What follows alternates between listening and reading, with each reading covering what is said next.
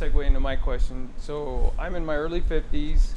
Um, been You're a strength child. train- What's that? You're just a child. Yes, 52. Um, child.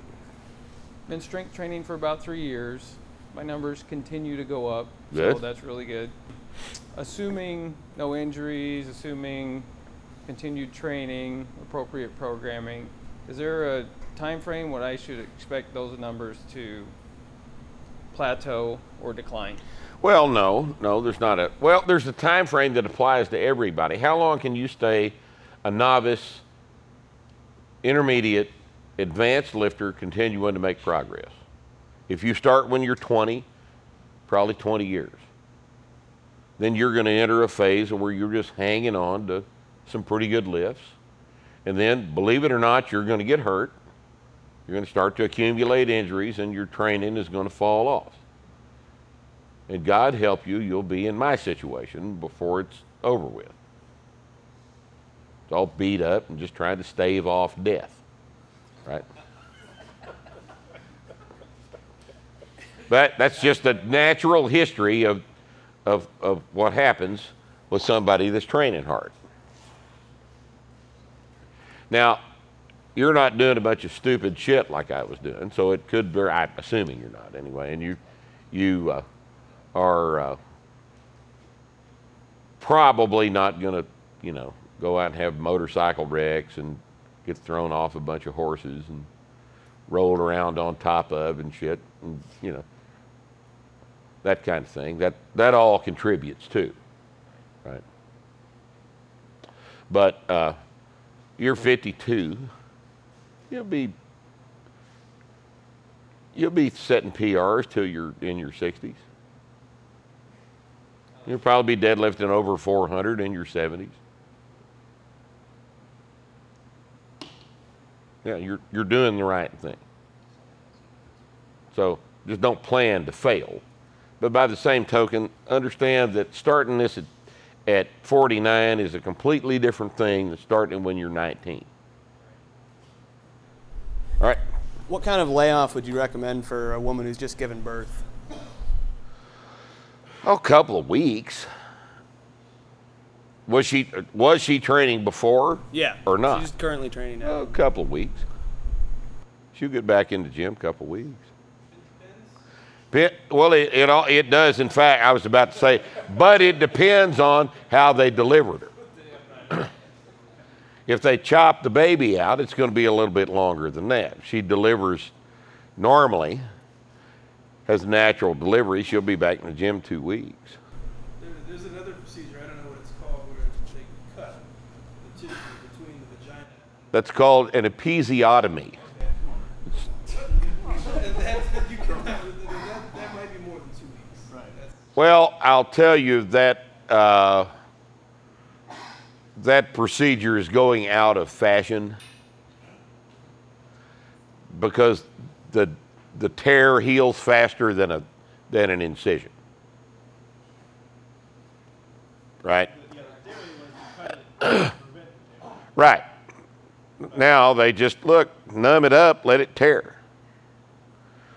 More surface area, it knits back together faster. I know that's making y'all cringe over there and shit, but it's. I don't have no. I don't have to deal with it at all. You're right. All right. Um, my question is Has there been somebody that you've trained that you've seen strength change their life that like kind of stands out more than other people? Yeah, older people. Always does. Kids that go to a scholarship program on the basis of the strength we provided for them. It, the vast majority of people that you train, it, it changes them for. I have people come in the gym all the time that trained with me 25 years ago that are saying how much they appreciate what we taught them.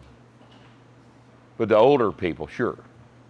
Yeah, it's very important to be able to hand a 75 year old woman the keys to her car back. Are those your favorite people to train then? Older people? Yeah, yeah, yeah, I really like training older people. It makes a big difference. they appreciate it. These little snotty nosed 16 year old kids that won't eat anything but Pop Tarts. So how do you build your that client base then? The older people, that just through word of mouth, or Yo, yeah. yeah. They're way better Yeah. clients. They have money. They don't leave.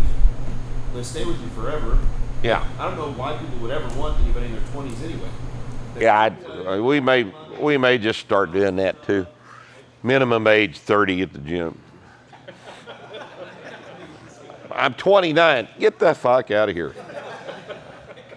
Come back next year. Come back next year. yeah, I yeah, older people are, are better are better clients. And the, the the way you get the way any type of business like this grows is not advertising. It's word of mouth. It's word of mouth. Advertising is absolutely a waste of money. It's 100% a complete waste of money. Get on social media and yak on social media.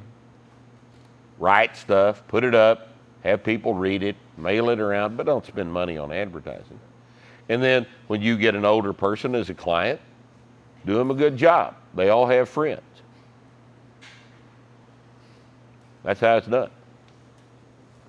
Now, when we're talking about anti, we're talking about anti-inflammatories. I take uh, minocycline for acne.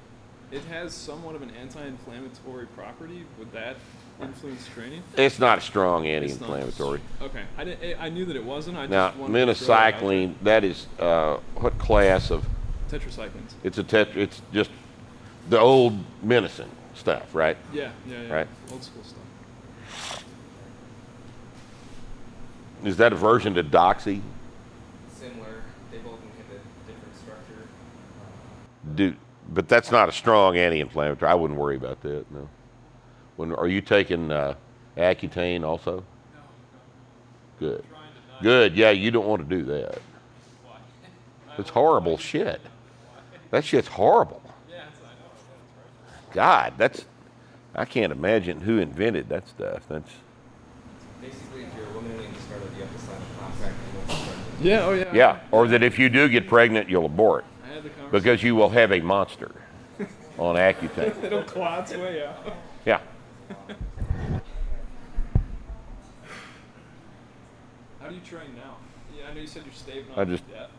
I'm out of town, back and forth all the time. I'm just staving off death. I squat about once every two weeks, pull heavy about once every two weeks. I got tired of doing chin, so I've been doing barbell rows. I press and bench, and that's about all. Push the prowler every once in a while when I think about it. And I have time. That's about it. I train, but I don't. I'm just farting around. How has the program changed over time since you started? I know the you're doing Press 2.0 now, but has Yeah. anything else changed? Oh, God. We've we've long time ago front squats were in practical programming. That's been removed. Uh, back extensions and sit-ups. We don't do that anymore. That's basically all. It's it's pretty much still intact. How do you come up with the low bar uh, back squat? Well, it's it's the uh, the way I teach it now has developed over the past ten years of teaching it. But I used to use it in the gym because uh, uh, we we lifted that way in power meets. We wanted it low on the back without knowing why. I, we had to come up with the explanation for why this made sense but we've been explaining it over the past 10 years and the explanation has developed and the teaching method for it has changed and it's we've got it pretty thoroughly where we want it right now but it's just teaching it over time you learn by teaching You got all, all, at the gym. You got all these old pictures of, of power meets. Everybody's looking down. Yeah. Did you guys figure that? I mean, were, was there? never thought about it i am the first one as far as i know that has actively advocated looking at the floor when you squat But all those guys are just looking down because it They just they just made made sense to their body. You know, this looking up shit. I do not understand why that is now the dogma. I mean, you can't go to a powerlifting meet uh, and take one of our lifters to a powerlifting meet without some asshole inserting himself into your warm up procedure, telling your lifter to look up. They won't leave you alone. They will not shut up. You've seen it? Yeah? Have guys telling you to jerk deadlifts off the floor. Yeah. Yeah, I just, yeah. Yeah, they're uh, white. Uh, uh, uh, powerlifting really is a trailer park white trash sport. It really is. Really is. It honestly attracts a real odd bunch of people. You know, I'll go out in the parking lot between attempts and smoke. You know. No, I'm not. I'm not making this up. No, no, no. It's a. It it attracts a uh, a different sort of a guy. Well, even as a novice, you can go to the gym and try to do this squat, and people will try to correct you. Oh, I know. Yeah, because they know this. See, they know this. You got to want to go up. Got to look up. He thought I was falling because I was like my back was too low. You're bent over. Yeah, no, he, he was like actually spotting me. He, he came up behind me while I was squatting and did the like the bro squat. Did you tell him to get the fuck away from me? The real loud, get the fuck away from me. He'll knock. They'll knock you over. You can't let them do that. They'll knock you over. They don't know how far your hips are going to go back. And if they're standing too close, they're going to knock you forward. You can't let them do that. Don't ever let anybody get in the middle of your workout like that. You know? Well, I'm, I'm telling you, and if, if I understand your nature is to be polite, but you can't always be polite in the middle of a heavy set, and some jackass walks up behind you and wants to help, you got to tell him to get away from you. Or you run the risk you get hurt real bad. Sometimes you need a spot. But if you get spots from in the gym, you have to make sure that they know what you want them to do and that they do that. You have to make sure they spot the bar, not the lifter. Yeah, I mean, But that's your that's your job is to tell them that. right. I mean, that's, Yeah. It's like skim milk. You don't drink skim milk. People that care about themselves don't drink skim milk. People that care about themselves don't drink Folgers. They don't drink Coors Light. People care about themselves do a certain number of things. They always eat their egg yolks.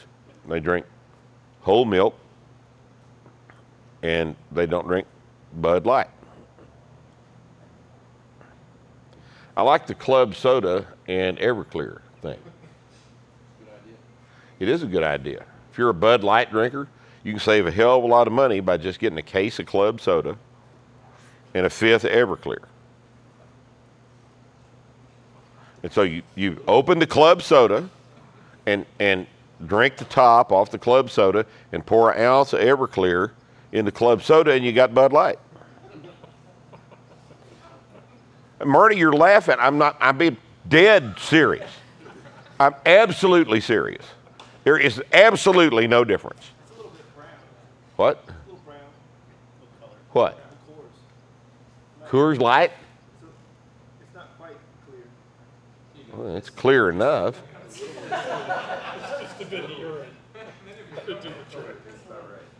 Yeah, put a little, know, dehydrated urine in it.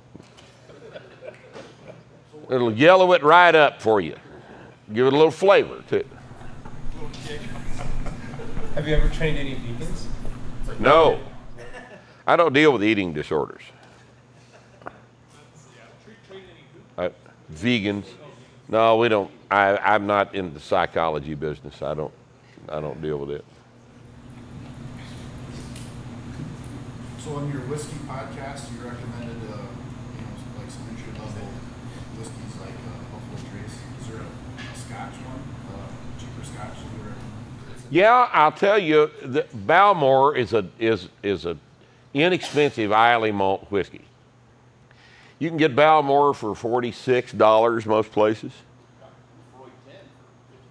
Laphroaig 10 is 50 still? I thought they'd gotten that up to 60.